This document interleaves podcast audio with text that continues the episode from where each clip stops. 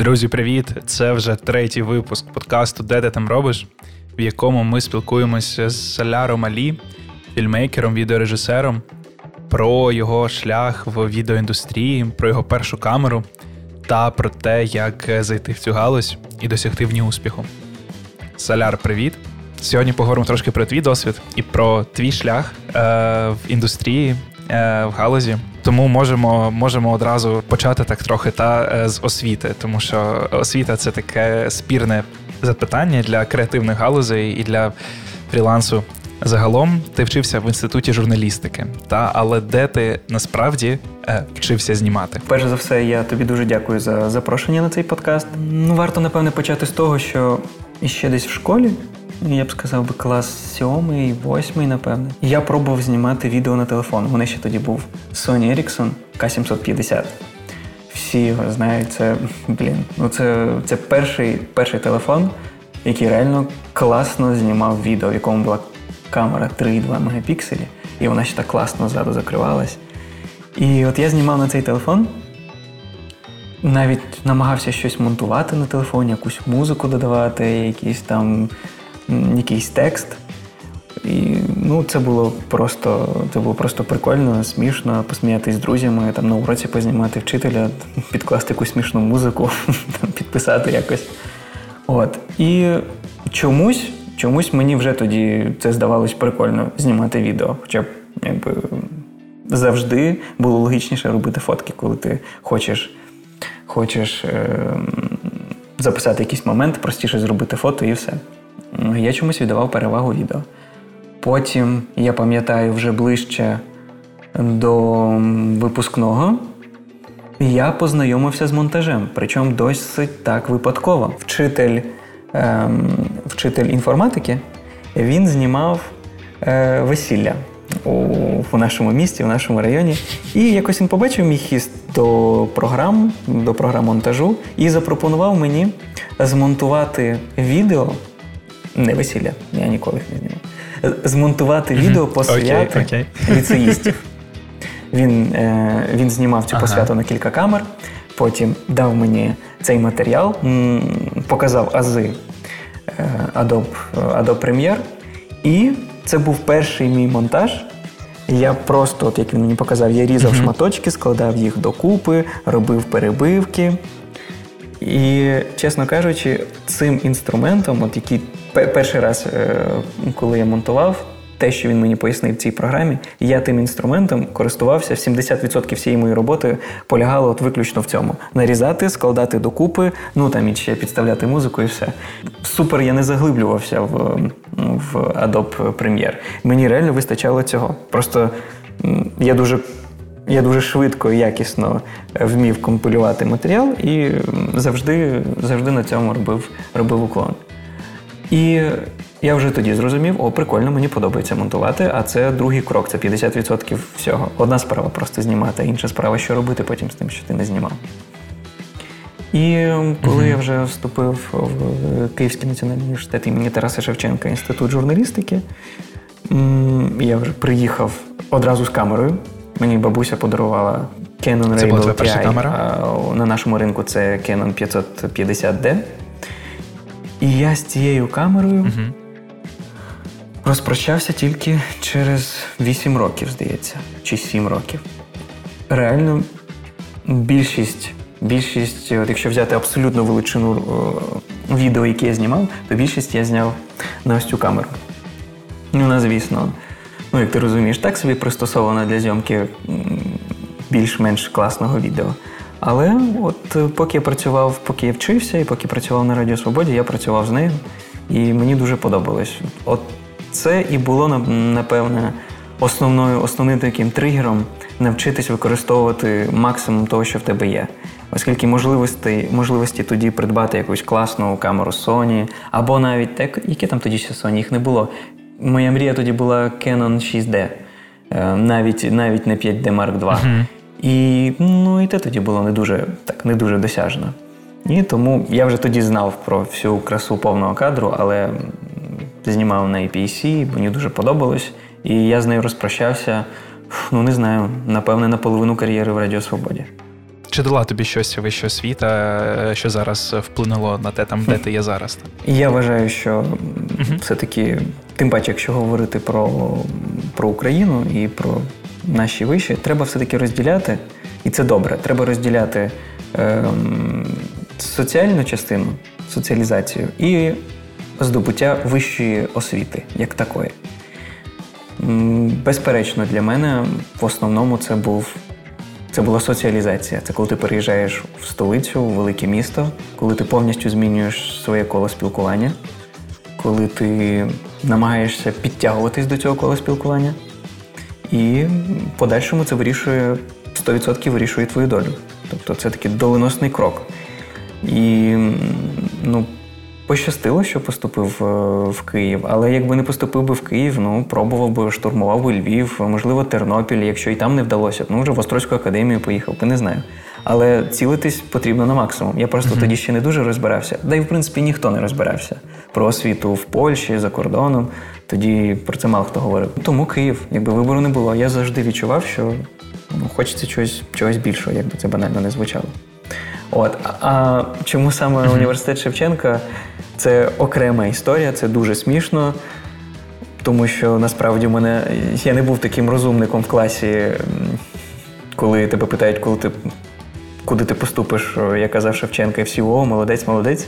Е, більшість часу люди просто прикривали обличчя руками. Ось, але ну, у мене ж занадто сильна була мотивація. І більше того, мене дуже сильно підтримала моя бабуся в цьому рішенні. Вона, хоча розуміла, що солярчик не такий вже і молодець, щоб поступити на на бюджет Шевченка. Але вона мене підтримувала і у нас все вийшло. А врешті-решт, я все одно на бюджет не поступив. Е, Я провчився півроку на контракті, але бабуся мене не кинула в біді, і вона добилась, щоб з Міністерства освіти України виділили іще одне бюджетне місце в інститут журналістики, на який мене перевели. Вау! Вау! Більше того, навіть компенсували всю стипендію, яку вони мені не виплачували ці півроку. Ой, да. Нічого Тому собі. Тут до чого не доторкнись, все, що стосується університету і студентського життя, про це можна говорити годинами. Коли я потрапив на Радіо Свободу, до речі, знову ж таки, випадково. Я б, напевне, трішечки зробив би на цьому акцент, оскільки для тих, хто хто нас слухає, мож, можливо, буде цікаво, як взагалі перша робота, як, куди, що, хто. Ем, Сталося все знову ж таки випадково. Моя моя подруга вона робила ем, вона робила дипломну роботу про одну із радіопрограм на Радіо Свободі. І я прийшов просто разом з нею на зустріч допомогти їй записати інтерв'ю із редактором е, Радіо Свобода. Ось ем, Інна Кузніцова. Ми сиділи в трьох в кабінеті, вона попитала. Е, спочатку мою подружку Іру, а ви десь працюєте? Вона сказала, так, я працюю там-то і там-то. Каже, Соляри, а ви десь працюєте? Я кажу, ні, поки ніде не працюю. Можливо, ви хотіли б спробувати попрацювати у нас? Я кажу, ну не знаю. Дуже хотів би, мені цікаво. От і власне мені дали перше тестове завдання поїхати знімати садибу Сікорського, як зараз пам'ятаю, це був мій перший репортаж. Я поїхав туди, відзняв, там була якась подія. І я повернувся в офіс, вона покликала е, мультимедійного редактора, подивилась цю роботу. Ну, запитала, нам підходить? Він сказав, підходить. І все, з того дня я почав працювати на Радіо Свободі. А а до радіо, чи працював ти, чи брав ти якісь замовлення під час того, як ти вчився в університеті? Ні, не брав. Єдине, не було тоді ніяких замовлень, я просто знімав для себе, знімав uh якісь студентські штуки. Ну і, власне, знімав Майдан, оскільки почалося все з того, що я прийшов з камерою туди, е, я почав знімати, фотографувати. І вже після того я якби, вирішив, що я хотів би попрацювати десь, і тут опинилась Радіо Свобода. А як це як це працювати в ЗМІ? Чи є чи є в цьому секторі гроші? Які є плюси і мінуси е, роботи якраз? Скажу в цьому так, всьому свій час. Коли ти студент четвертого курсу або навіть випускник, це ідеальне місце. Це місце, де ти зможеш отримати досвід один, один рік за три. Оскільки ти завжди в епіцентрі подій, все відбувається максимально швидко, ти вчишся реагувати швидко, вчишся працювати швидко. І потім це допомагає в подальшому житті. Мова не йде про ЗМІ це не про гроші абсолютно. ЗМІ це про покликання або про початок, про початок шляху. Ось і все. І якщо ти не відчуваєш потребу в собі бути журналістом, ти довго там не затримаєшся, оскільки не так багато тригерів, які тримають людей там, насправді. Тому всьому свій час. І у мене так співпало, що це був ідеальний період, щоб попрацювати журналістом. І знову ж таки, навіть ідеальний термін, як я вважаю. Я попрацював там три роки. Менше вже трішки б я б не все осягнув, а більше ну я б уже там затримався. Я брав е, приклад свого mm-hmm. друга, який змінював роботу кожні три роки. Він працював виключно в сфері ЗМІ, він змінював канали, змінював mm-hmm. радіо. Ось і майже всюди не затримувався три роки. В принципі, в цьому є сенс. Як стався перехід е, з Радіо Свобода на комерційний сектор? Е, чи ти почав там брати по одному комерційному замовленню на місяць, чи просто вирішив одразу, що я переходжу зі ЗМІ в комерційний сектор і одразу почав наповнювати свій графік е, комерційними Ні, замовленнями? Звісно, одразу. Я ж прийшов туди не за комерційними замовленнями, mm-hmm. а зовсім за іншим. Я б сказав би так: все залежить від, від того, як ти себе почуваєш на цьому місці. Е, перший, другий рік я відчував, що я дійсно набираюсь досвіду. Мені дуже подобались всі там. І команда. Я проводив там купу часу. Набагато більше часу, ніж якби я працював би в штаті. Правда. Е, Просто сам факт мене. Для мене був важливий сам факт, що я нікому нічого не винен, і мені ніхто нічого не винен. І от рівно скільки я зроблю, стільки отримаю. На третій рік я, коли вже я власне з'їхав е, на квартиру, і мої фінансові потреби трішки виросли, їх стало. У мене дівчина з'явилась. Мені стало ну, їх все складніше і складніше закривати, працюючи на Радіо Свободі. Оскільки ну, не було у мене можливості якось працювати там іще більше, або робити робити іще щось. Я і так робив, в принципі, все, що все, що я міг. І як мені здається, робив це, ну, мені принаймні подобалось. Ну і і, і люди не жалілись. От. І одного дня я дуже добре пам'ятаю, вже був такий, в принципі, період е, напружений. Я відчував, що треба, ну, мені цього недостатньо, треба щось робити далі. І знову ж таки, третій рік. Кожна подія з року в рік одні ті самі події, одні ті самі мітинги. Я вже приходжу там на приходжу на, на, на якийсь мітинг, впізнаю тих самих тих самих людей, вже всі ті знаєш, самі активісти, так? все те саме, ті самі лозунги. Уже навіть плакати з року в рік ті самі трапляються. Ось, ну, вже трішечки цікавість до цього впала. Знову ж таки, це наклалось на фінансовою обтяжливістю. І я вирішив, точніше, не я вирішив, е, час якось так піджимав. Пам'ятаю, мені вже доводилось прям вмовляти, що от давайте я піду зніму це, давайте це, давайте це. Інколи е, графіки цих цих різних подій, на які я мав ходити, вони змінювались, скасовувались. Було відчуття, що роботи не вистачає. І одного дня я вийшов на зйомку, яку я дуже довго добивався, щоб піти її знімати, як завжди, обвішаний штативами, камерами, всім іншим. Я приходжу, стою стою на зупинці, під'їжджає маршрутка, я в неї сідаю, їду, і мені пише мультимедійний редактор, що нам це відео не потрібно буде. І от тут це, напевне, був такий пік. Отут я зрозумів, що так, ну все, досить відкладати те, про що я думав завжди. Я повернувся в той день додому, uh-huh. і за один день я собі зробив сайт на Віксі як міг, як вмів. До речі, він і досі в мене є. Мало що змінилося на тому сайті з тих пір. От, І почав пропонувати свої послуги всім, кому міг. Не сказати, що мене всюди чекали, коли прийде соляр зніме їм це відео, м'яко кажучи. Ні. Просто це був перший крок. Звісно, нічого кардинального в моїй кар'єрі не змінилось. Це був перший крок. Потім ем, почали з'являтись замовлення некомерційні. Ми потім окремо про це поговоримо, як почати знімати за гроші. Почали з'являтися ці замовлення, але Так, звісно. Це важливий аспект. Знімати за гроші. Е, І у мене не було можливості їх монтувати ніде. У мене тоді не було ні комп'ютера, ні навіть ноутбука, який міг би, ну, типу, на якому я міг би якісно монтувати.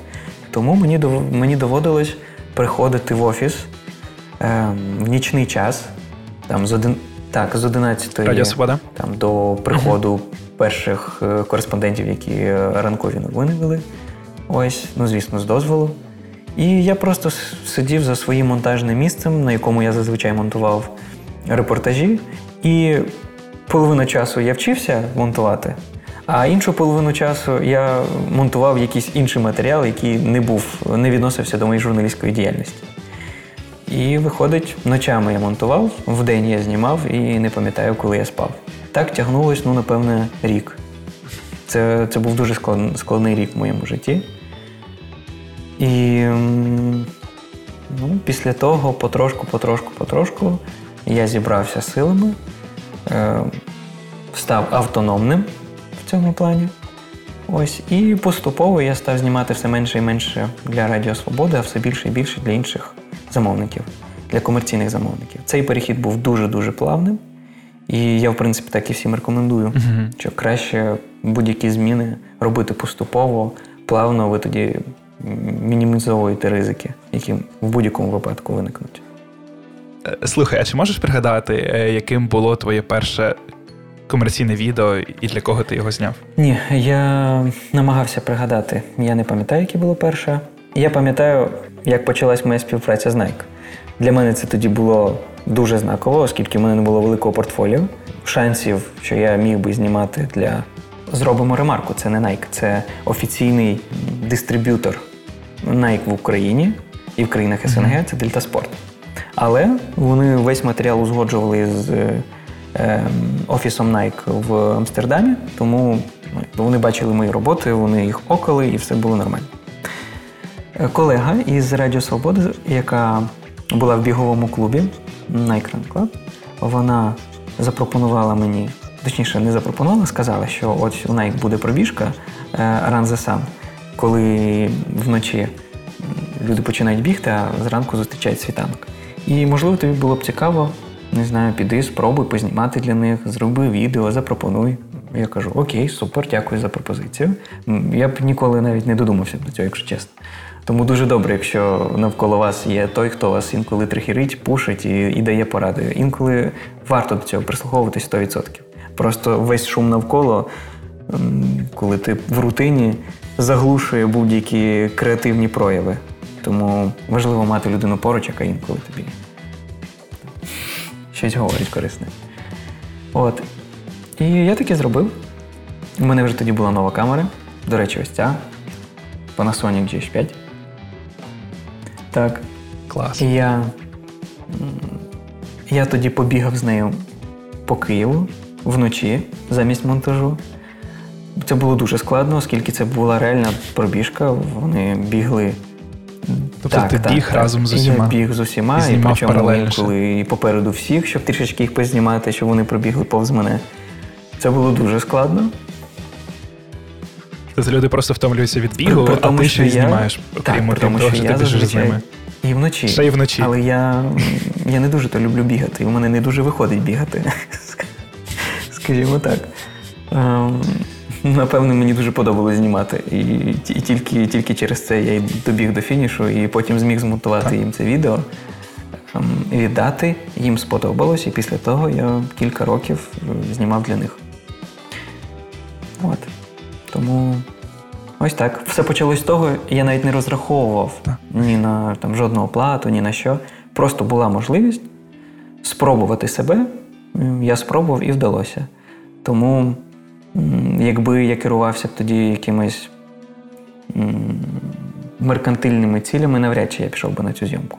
Чесно кажучи, навряд чи я і в принципі для них знімав би, якби я е, був би меркантильним, оскільки ну, така політика компанії, вони гроші не платять. Вони платять виключно сертифікати на свою продукцію.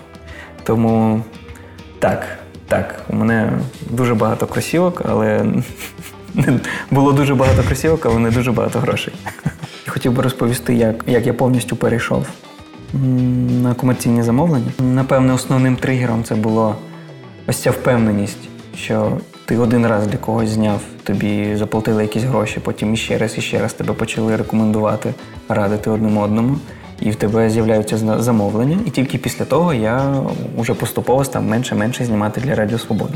Різкого переходу не було. Як почати знімати за гроші? Краще або одразу, або ніяк. Зараз поясню.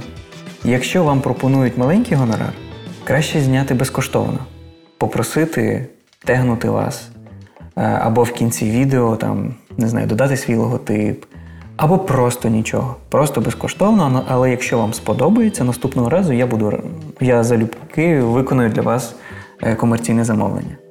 Якщо мова йде про ну, якісь реально маленькі суми, краще не починати знімати за них, оскільки ви м- обесцінюєте свою роботу.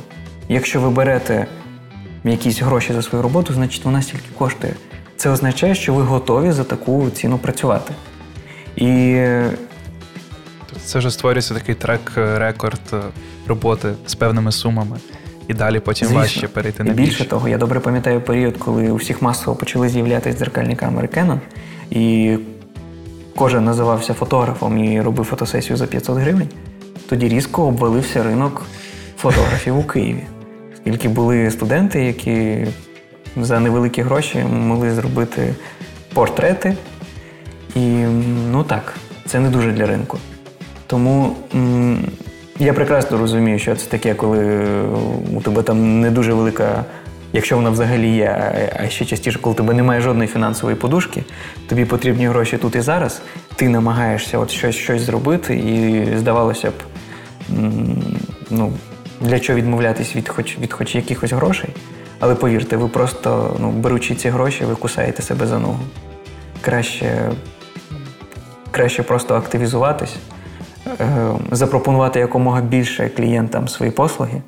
І якщо ви дійсно їх надаєте круто, в незалежності від того, що ви робите, то ну рано чи пізно до вас обов'язково звернуться. Обов'язково. І ви вже тоді зможете назвати ту ціну, яка влаштує і вас, і вашого замовника. Клас, мені здається, це те, е, чого не вистачає багатьом креативним спеціалістам на початку професійного шляху та оцього е, розуміння е, того, як прайсити свою роботу з однієї сторони, а з іншої сторони, того, коли варто брати гроші, а коли оце for exposure, та умовне робити роботу для портфоліо для я, досвіду. Я ще трішки від себе додам. Ти згадав за людей з креативної сфери. Часто є таке відчуття, ти боїшся показати, що тобі потрібні гроші. І коли угу, ти вже зробив так, свою роботу, зробив її круто, мова йде про оплату, про порядок. І ти такий, та ні, там можна й потім, можна й стільки, стільки. Я взагалі мені це просто подобається робити. Типу, я там те. Не варто. Не варто давати таку відповідь своєму замовнику. Все має бути чітко. Так, ви не зацікавлені в грошах, абсолютно. Але будь-яка робота повинна оплачуватись. Перше, і друге, вона повинна оплачуватись згідно з домовленостями, а не з якимись емоційними факторами. Тобто, мене це взагалі не цікавить, ну якби ну це стандартно там. Передплата там 30%, постоплата така-то. Ну і сподіваюся, що там впродовж такого-то часу ви оплатите. Все, це не прохання, ви нікого не просите. Ви просто ви просто е, е, ще раз проговорюєте умови оплати. І все. А, Окей, е, клас. Мені мені здається, що е, є такий вектор, вектор розвитку та робити менше, але заробляти більше. Та? Тобто закривати на собі менше тасків, але збільшувати бюджети своїх проєктів.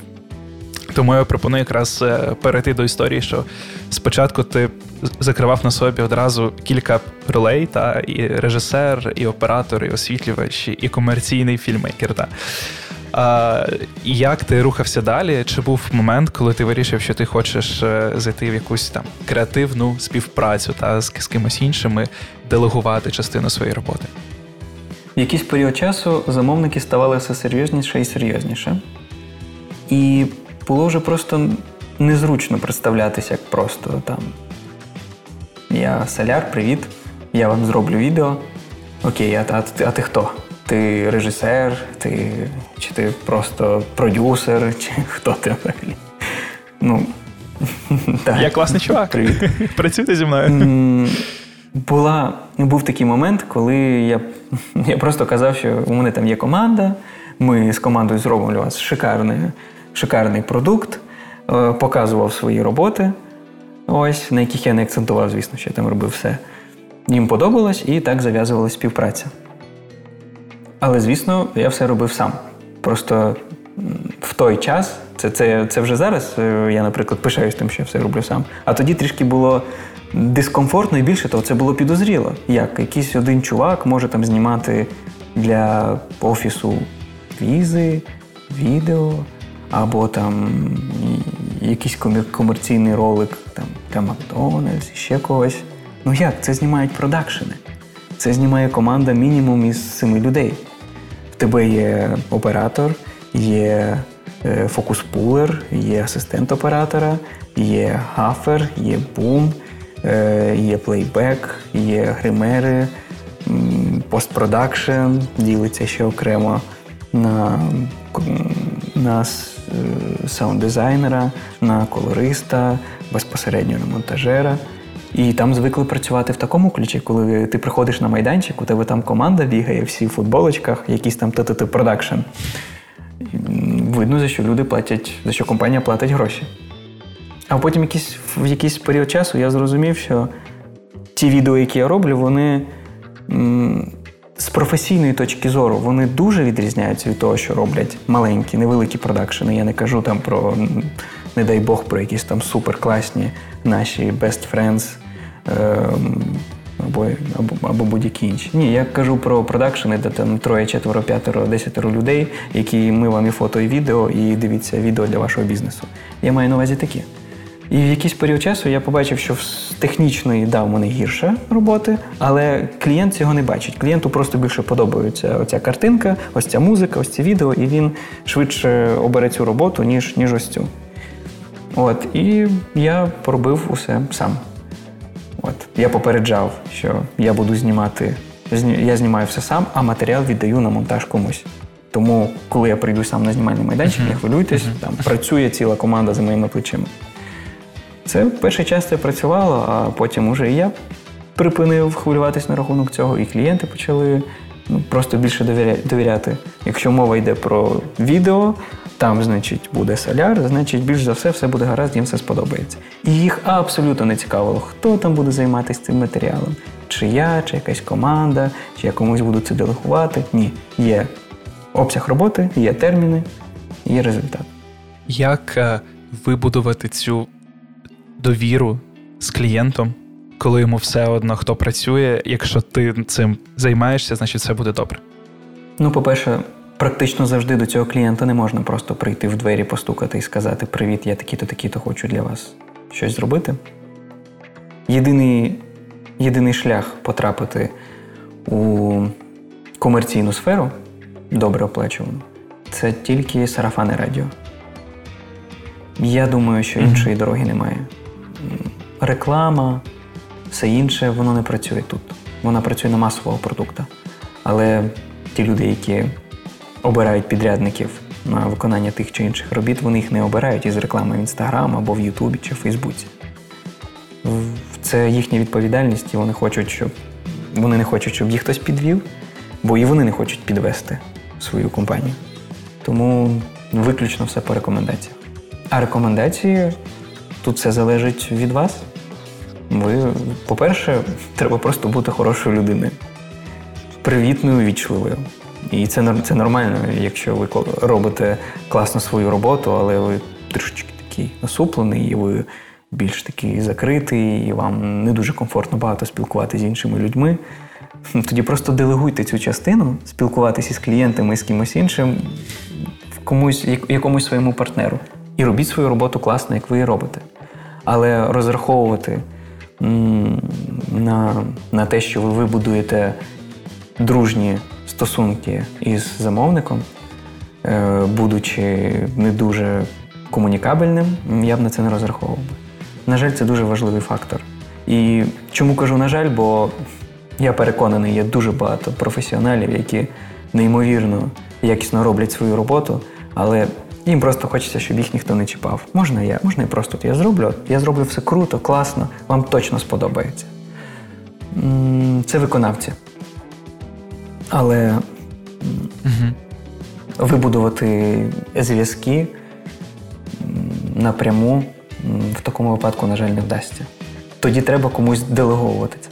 Якщо порівнювати е, роботу в маленькому продакшені е, з роботою на фрілансі, які є плюси в роботі в невеликому продакшені, а які мінуси, де може програвати робота на фрілансі? Гаразд, давайте, давайте поясню так. З комерційної точки зору.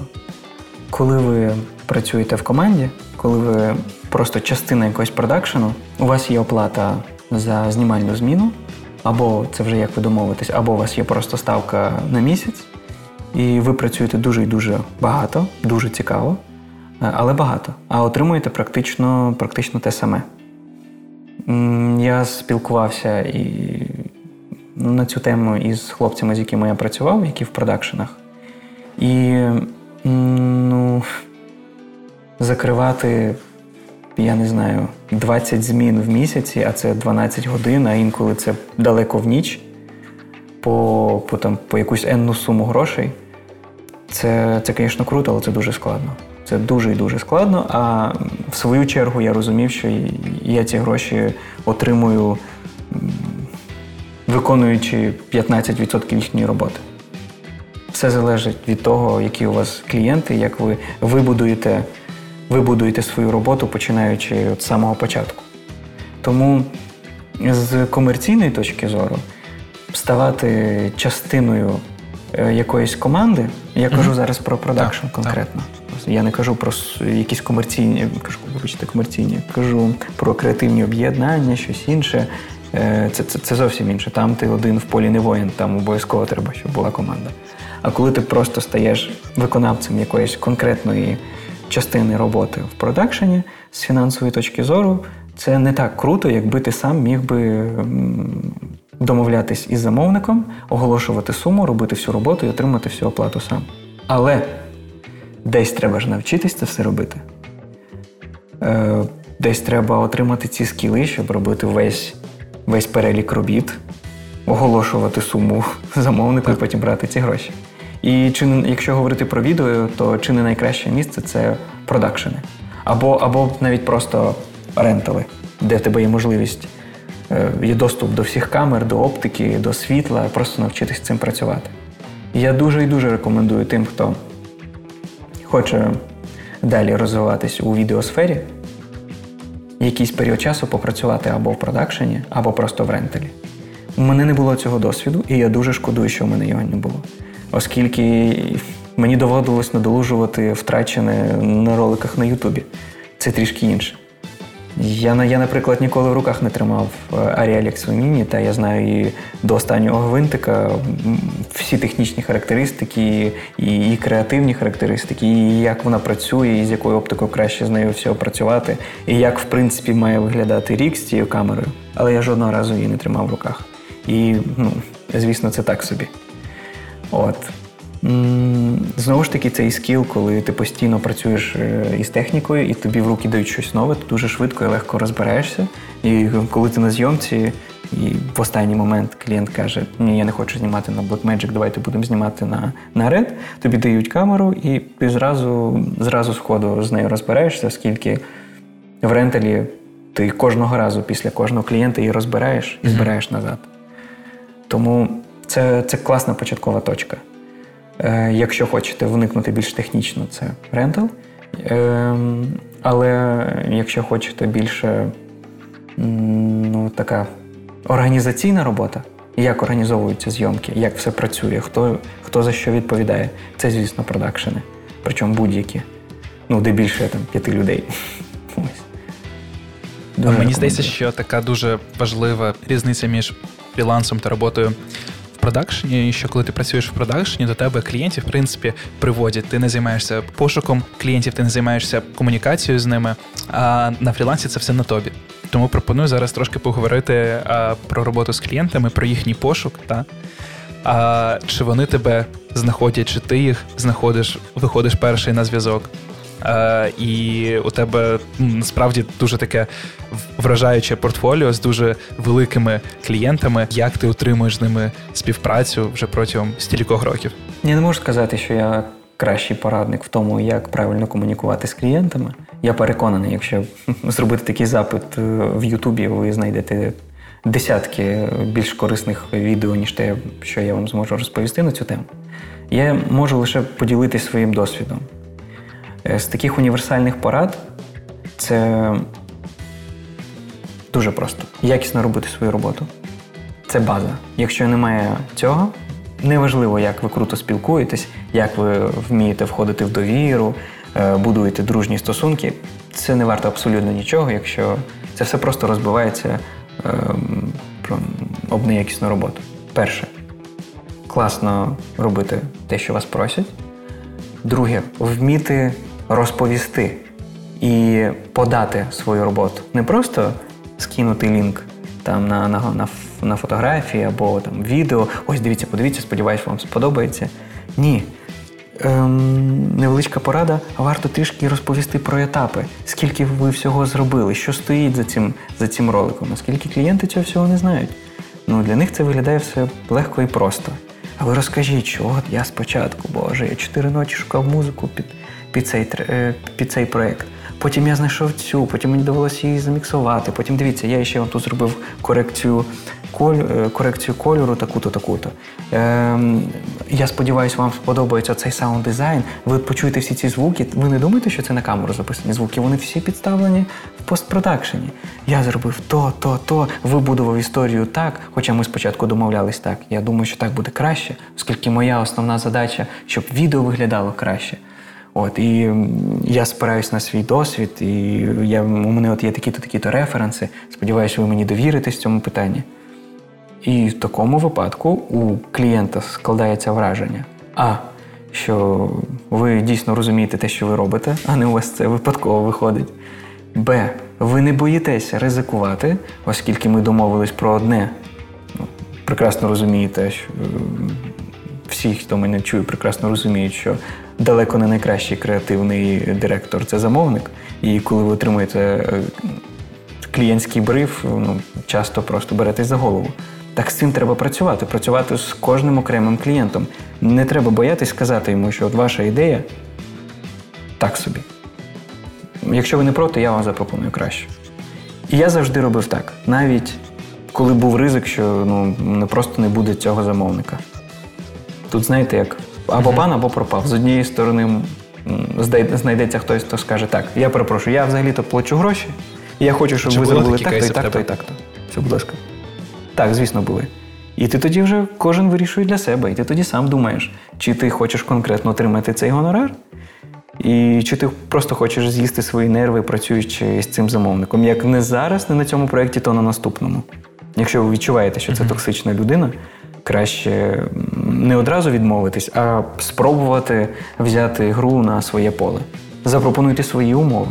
І якщо людина не піде на ці умови, ну якщо ви бачите вже на етапі комунікації, у вас якісь е, проблеми, я вас запевняю, краще відмовитись від цієї роботи, від цього клієнта. Від якщо рухатись далі, е, та вже коли ви починаєте роботу по проекту, роботу з замовником, тобі для цього потрібна техніка. Е, чи ти береш техніку на ренталі, чи ти використовуєш свою техніку, яка у тебе вже накопичилася за ці роки зйомок?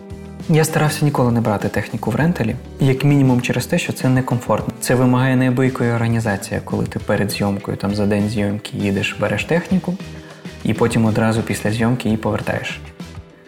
Е, це ну, це як мінімум складно з логістичної точки зору. Ризиковано брати техніку в день. В день е, зйомки, тим паче, якщо ти не так часто працюєш тою чи іншою камерою краще все-таки бути на 100% впевненим у без, виклю... без виключення у всьому обладнанні, з яким ти працюєш. От. Тому в залежності, звісно, від проєкту, якщо це якщо зйомка, комерційна зйомка вимагає камери хай-енд класу, ну тоді, звісно, це mm-hmm. тільки рентал. Але при умові, що ви вмієте з ними працювати. Я завжди прибічник того, краще mm-hmm. мати все своє І я я й намагався вибудовувати все так, щоб всі технічні потреби я зміг закривати самотужки. Єдине, до чого я звертався, це до конкретних професіоналів із своєю технікою, uh От. яким яким можна довіряти, оскільки ці люди, так само, як і ти професійно роблять свою роботу, ти їм довіряєш. Вони приходять своєю технікою, з якою вони теж працюють, бо це їхня техніка зазвичай. І дуже мало шансів, що щось піде не так. Краще мати своє і починати з найменшого. Починати з того, що вже є зараз. Якщо ви зненацька відчули порив до зйомки, ну, супер. В кожного в кишені є чудовий інструмент, незалежно від від бренду, від моделі. Спробуйте спочатку на телефон. Якщо ви одразу відчуєте, що вам ще цікавіше, пробуйте із якихось недорогих камер. До речі, я, наприклад, стараюсь майже всю свою оптику купувати ем, не нову. Це мова йде мова йде про оптику, оскільки якщо вона в хорошому стані, то з нею нічого погано не трапляється. З електронікою трішки трішки інша ситуація. Камери краще купувати нові, але оптику беушну це нормально. Як ну, як е, з'являлись гроші на збільшення свого арсеналу техніки, та і чи ти враховуєш це якось е, в бюджетах е, проєктів? Ти якраз мене це запитав, а зараз прийшов кур'єр із Амазону, який приніс мені новий об'єктив Клас. до нової камери, яку я яку я от от скоро мені прийде. Це 85 мм 1,8. Вітаю з оновленням. Оптика. От. Так, дякую, дякую. От буквально ти тільки що запитав і мені її доставили. Ем, Потрошку-потрошку відкладав. Завжди треба мати якийсь бюджет на розвиток. І два слова про бюджет, їх варто розділяти. Є сімейний, а є ваш бізнес-бюджет. Я довгий час це не робив. Якщо з'явилися якісь гроші, супер. Купую супер швидкі ем, SD UHS 2 картки, купляю новий мікрофон, купляю ще, що мені потрібно до рігу або оптику. Ні, є бюджет, який ви, навіть якщо ви сам, є все одно це сімейний бюджет, який ви тратите на своє життя, а є окремий, який е, ви витрачаєте на свій розвиток. Це можуть бути якісь курси, це можуть бути майстер-класи, це можуть бути фільтри, лути для покраски відео, якісь паки саунд дизайну, і конкретно це може бути електроніка будь-яка. Для цього після кожного замовлення потрібно мінімум 10% відкладати окремо. Був один переломний момент, і і по замовленнях, і по техніці, і по всьому. Я знімав для Сільпо досить довго. Я вже тоді більше двох років для них знімав. Мені випала можливість виконати одне комерційне замовлення, реально зняти рекламу для них. Але технічної можливості в мене не було. І через те, що я ніколи не брав техніку в ренталі, ну камери, з якими я не вмію працювати, мені довелося витратити всі свої заощадження і придбати камеру спеціально для цієї зйомки. В принципі, я був готовий на це, оскільки бюджет дозволяв. Як, Якщо я виконав би це замовлення, я б відбив би повністю камеру і ще й заробив би. Тому я на це пішов. От. Я придбав тоді, якраз тільки вийшла Blackmagic 6K Pro. Я зняв на цю камеру. У мене був один день, щоб з нею розібратись, щоб е, зробити рік е, робочий. На наступний день була сама зйомка. Оф, Я пам'ятаю цю зйомку, ніби вона була вчора. Це було авіадоставка Сільпо. Це був розіграш Сільпо до 1 квітня. Я там знімав із із, із гелікоптера, із землі, із машини, із багажників, із, де, де тільки не був той день. І все це з новою камерою. Це було дуже стресово. Більше того, з новою камерою, з новою програмою, оскільки разом із цією камерою мені довелося монтувати в DaVinci Resolve. Після зйомки я прийшов додому, швиденько розібрався із корекцією кольору в цій е, неймовірній програмі, віддав їм матеріал, і вони спочатку не повірили, що це робив той самий замовник, який для них знімав просто ролики з магазинів. Настільки відрізнялась картинка камери, що зіграло е, ключову роль у моїх подальших проєктах. Я робив все те саме, все те саме, що я робив сотні разів до цього, тільки на нову камеру. на кращу знімав там, у динамічному діапазоні 13 стовпів, знімав е, бірав, зробив корекцію кольору в кінці, і картинка виглядала супер класно, пластично. І після того, конкретно після цього замовлення, після того, як я спеціально придбав камеру для цього відео, до мене почали звертатися із, пропозиціями комерційних роликів. Ця компанія. Ну і після комерційних роликів для цієї компанії пішли інші. Тобто ключовий момент був, і він був дуже вчасним, коли я відчував, що моя робота впирається в технічні можливості, а не в скіли. Тоді варто їх міняти. Але коли ви бачите, що у вас е, щось не виходить, і, можливо, не варто одразу звинувачувати це uh-huh. в камері або в техніці. Тоді достатньо ще продивитись пару десятків е, туторіалів на Ютубі, спробувати попрактикуватись е, вдома, познімати те, чого ви раніше не знімали. Е, якісь нові нові ракурси, нові прийоми, нові техніки монтажу, трішки підтягнути теоретичну частину і спробувати ще раз. І тільки якщо вже це не спрацює, ну можливо, дійсно вам тоді треба так. нова камера. Класна, класна дуже думка про е, момент, коли ти почав відчувати, що треба змінювати техніку. Е, я би трошки відкотився в твоїй роботі е, хронологічно в плані роботи з клієнтом трохи назад та до е, моменту початкового контакту. Якось ти провів рік без соцмереж, і відчуття, що сьогодні е, людині, яка працює в креативній індустрії без соцмереж, в принципі, клієнтів знайти неможливо, бо теми не знайдуть люди. Як це працювало у тебе? Бо з того, що я знаю, та що за цей рік у тебе кількість клієнтів збільшилася вдвічі.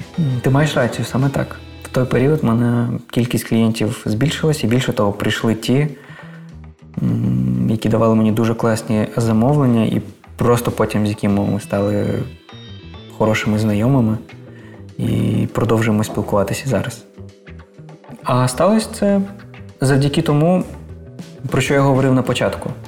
Класні замовники не шукають своїх е, підрядників у соціальних мережах завдяки рекламі або ще чомусь. Е, вони працюють виключно по сарафанному радіо. І я перший час дійсно хвилювався, як я буду без соцмереж, без месенджерів, які тоді, в принципі, були не дуже популярними, тільки месенджер фейсбучний, інстаграм. Але ні, це дуже навіть позитивно вплинуло. Ну, я вже не знаю, який тут причинно-наслідковий зв'язок. Я не думаю, що через те, що я був без телефону, це стало причиною, тому що, що мій бізнес пішов вгору. Ні. Просто зв'язок був набагато менший між цими речима, ніж я думав, ніж я очікував. Будемо потихеньку вже завершувати нашу розмову. А, Пару запитань, що у нас є. А хто надихає тебе в роботі, та і де ти шукаєш натхнення для роботи саме з ідеями, не стільки навіть з тіленням, а з початковим задумом? У фотографів є таке поняття. Українською вона буде звучати щось на кшталт uh-huh. надивленість. І я думаю, що у фільмейкерів, відеографів так само, можливо, навіть ще й більше. Багато залежить від того, який контент ви споживаєте. Це суттєво впливає на те, який контент ви продукуєте. Важливо дивитись фільми, серіали, якісні, класні. Інколи інколи навіть старі, які вам не дуже хотілося б дивитись. Дивитись їх свідомо. А по неволі, коли ти працюєш з картинкою зі звуком, ти ти не просто глядач. Ти дивиш, ти бачиш набагато більше, ніж середньостатистичний у кінотеатрі. Тобі цікаво, о, а як вони зробили це світло? Блін, а як так можна було підігнати цей звук? Я в житті не повірив би, що це вони звели так по ліпсінгу. Таке враження, що це було записано все на майданчику. От який тут колір, а, а який тут монтаж, а так, так. І це інколи відволікає з однієї точки зору. Ти, Ти не можеш просто насолоджуватись фільмом, тобі хочеться розбирати якісь якісь кадри, а інколи ти просто помічаєш те, чого варто не помічати. Проте в професійному плані це дуже якісно. Я рекомендую познайомитися з творчістю Стенлі Кубріка. Мені дуже подобається робота кращих операторів нашої сучасності. Це Хойта Ван Хойтема і Роджер Дікінс. Дуже рекомендую передивитись фільми з ними і звернути увагу саме на операторську роботу. Да, Звісно, ми не знімаємо кіно, я кажу про таких відеографів, як я. Але якщо ви зможете якщо ви зможете повторити хоча б хоча б один прийом, хоча б один ефект, передати хоча б одну емоцію завдяки візуальним ем, візуальним методам, так як це роблять ось такі класики, це, це вже дуже багато чого варто. Завжди є місце для в нашій роботі для сторітелінгу і для таких прийомів, які використовують у, у кіно. Тому це це не просто корисно, це ну, точніше, це не просто приносить задоволення, це дуже і дуже корисно. Ну і знову ж таки, не потрібно відставати від від трендів. Е, слідкуйте за попсовими популярними ютуберами, просто щоб розуміти, що відбувається на цьому ринку. Можу таких порекомендувати, не знаю, Джеральд Дан, ем, Меттю Хапоя. Ем, не знаю, більше вони в основному роблять рев'ю. Якщо хочете подивитись на на професійну частину діяльності соло-фільмейкера, дуже рекомендую познайомитись із таким, як, е, е, здається, Антоніо Бертоллі. Е, він знімає він знімає шикарні реклами і для Мерседесу, і для інших компаній, використовуючи камер вартістю 2000 доларів. От, І він розповідає, Вау, як він це робить. Клас. Дуже класно да, заглянути за кулісся, як це відбувається. І, напевно, він найкраще розповість, як можна використовувати по максимуму свою камеру. От. Завжди знаходити час для класного, якісного контенту і, навпаки, старатись відмежовуватись від поганого, оскільки він теж впливає. Якби ти міг дати пораду собі а, на початку свого шляху, можливо, коли ти вчився в університеті, можливо, якраз коли ти випустився і почав працювати на Радіо Свобода, що це була би за порада? Я пішов би працювати в Рентал пару місяців і обов'язково пішов би працювати в якийсь продакшн на будь-яку позицію. Звісно, в ідеалі оператором, але я б навчився б крутити фокус. Те, що я зараз не вмію, наприклад. Мені це не дуже й треба, але все одно. Якби вони покликали покликали професійну команду фокус-пулером, я б не навряд чи. Я вмію тільки свій фокус крутити, чужий не вмію. А ще от саме ключове.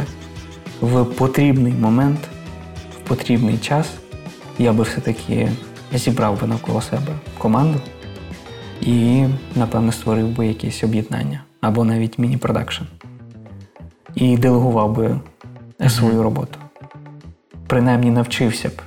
Ні, принаймні, принаймні спробував би навчитись делегувати хоча б якусь частину своєї роботи.